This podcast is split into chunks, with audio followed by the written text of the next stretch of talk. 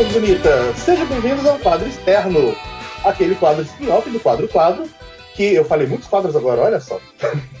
Mas é o que a gente vai falar de Hashcash Precure, falando do episódio 11. Eu estou aqui com Pedro Guilherme. Olá, pessoas. Eu tava esperando a Ti de Persona aparecer em qualquer momento nesse episódio. Tráfico Dragon! Exato.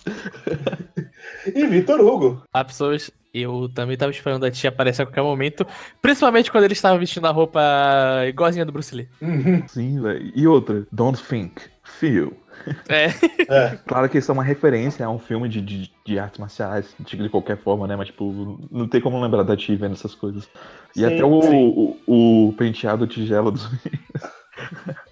que provavelmente é uma referência ao Bruce Lee mesmo, sabe? Pelo próprio penteado É. da Ti, mas, enfim. É, é, foi o, o que eu mais gostei desse episódio, porque me lembrou da Ti.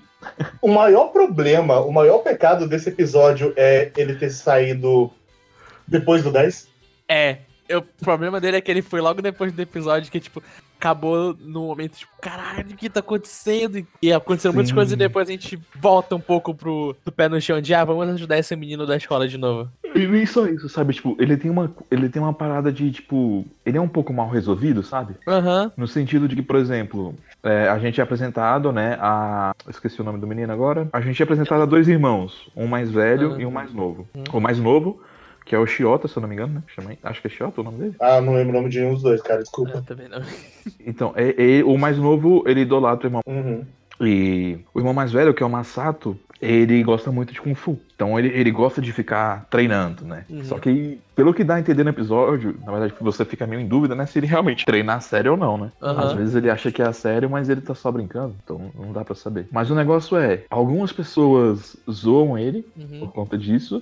Mas a Tsubome, tipo, como sempre, sendo uma, uma garota exemplo, ela aprecia o esforço dele e tal, e tipo, como ela tá querendo se tornar mais forte depois que aconteceu no último episódio, Uhum. ela quer procurar forma de se tornar mais forte na vida real também. Uhum. Na vida real, né? Como se não, o mundo tipo, não existisse na vida real, né? Mas enfim. É, então ela vai procurar fazer Kung Fu. Aí, até aí tudo bem, tipo, todo esse arco. Mas aí, tipo, quando eles colocam em xeque que a, a confiança do garoto e a segurança dele, por Uhum. conta do, do cara do judô lá, o que fica mal resolvido pra mim é que o cara do judô faz um puta bullying com ele, com, com o irmão dele, com um outro otário lá da escola. Uhum. E eles só vão embora e fica por isso mesmo, sabe? Tipo, Sim, sim. Pô. Assim, a primeira coisa que eu fiquei é que eu acho que quem deveria ter se transformado no monstro era o irmão mais velho e não o mais novo. também. Ah, eu também acho isso. É, é, fazia muito mais sentido ele se transformar porque ele foi derro- derrotado na, na educação física na escola, e depois o irmão começou a desacreditar nele. Então faria mais sentido a flor do coração dele já tá apodrecendo, né? Ficando Uhum. fraca e transformar no. É, e, e ele tem um problema de confiança, né, pra, pra ter que lidar também. Aham. Sim, Então, tipo, a, a gente apresentara todos os problemas dele. Era muito indicativo de que ele ia ser a vítima da vez. Aí a vítima é do irmão, de repente. Que Sim. Ele, ele meio que tem um problema de relacionamento, porque começou a desacreditar do irmão, mas eu, eu achei tão fácil. Então, tipo, tão. Foi a resposta mais fácil possível. Uhum. Sim, e você tem também aqu- aquela outra coisa, né? Tipo, quando eles estão lá no templo e o irmão dele já tá transformado no monstro lá e tá te- batendo nas paradas. E aí, tipo, você tem aquele momento em que ele vai enfrentar dos capãs, né? Uhum. Pra poder pegar o, o cristal do irmão. Aí, beleza, Tsubame aparece, tipo, como sempre, sendo uma pessoa iluminada, falando: Não, mas você é, tem que acreditar nele, não sei o que, ele vai fazer o certo no- e tal. Só que, tipo, a cena fica parada tanto tempo com ele com medo. E, tipo, o, o Capanga fica só parado lá, sabe? Que meio que tira agora do momento, sabe? Sim. Porque, tipo, o Capanga meio que não fez nada.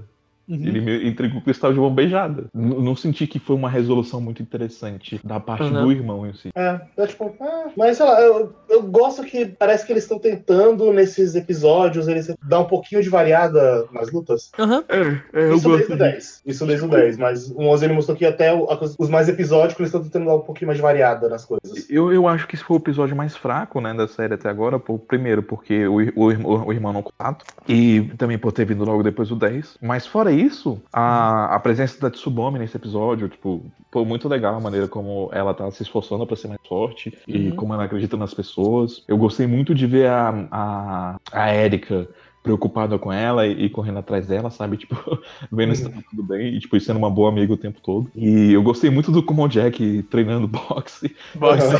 e o Sabaki falando do nada pra ele: Ô, então, vai lá, cara, faz teu melhor, velho. Tu é fortão aí, sabe?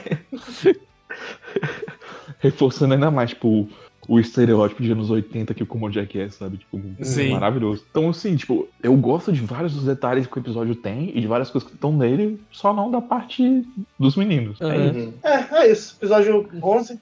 né? Ah, só mais uma coisa que eu queria comentar. O porquê que, o- que o, o Kumo Jack ficou triste no final? Eu achei meio esquisito, sabe? Vocês sentiram isso? Que ele ficou meio triste? Eu Ah, acho- só achei que ele ficou bolado. É, meio bolado, meio triste assim, mas tipo, foi uma reação diferente da reação que ele teve antes no. É. Aí eu não sei se isso vai dizer, querer dizer algo mais no futuro ou não, mas eu coloquei tipo asterisco aí nesse momento. Aí a gente descobre que o episódio 11 é o mais importante da série. e tá, e tá super colocado como o Jack. E a gente tá descobrindo. Aí, aí mais tarde a gente vai ter uma rima narrativa que a gente descobre que o Kumo Jack perdeu o irmão mais novo porque ele não foi forte o suficiente pra salvar ele. Foi por isso que ele virou o apóstolo do deserto. Exatamente. Sim, sei lá, né? Eu tenho a impressão de que todos esses personagens vão ter um passado triste ainda, mas vamos descobrir. É, eu sinto que vai ter alguma coisa assim também. Tem um passado- Vai ter alguma coisa que vai humanizar mais essa galera. Sim. E a gente entendeu o que, que é o, o objetivo dele de transformar o mundo em um deserto, né? Porque a princípio parece algo só, tipo, sabe, meu coração foi partido e agora eu quero descontar toda a minha raiva no mundo. Aham. Mas bora ver aí. Então é isso aí. É, talvez seja isso, tipo, só isso, mas a gente vê o que, que partiu o coração deles e porque pra, pra dar uma humanizada no vilão. Sim. É, realmente, talvez seja só isso, né? Dependendo de como for, pode ser interessante e bem feito. Tá? Então é isso, gente. Até episódio 12. Até amanhã. Tchau, tchau! Falou. Tchau.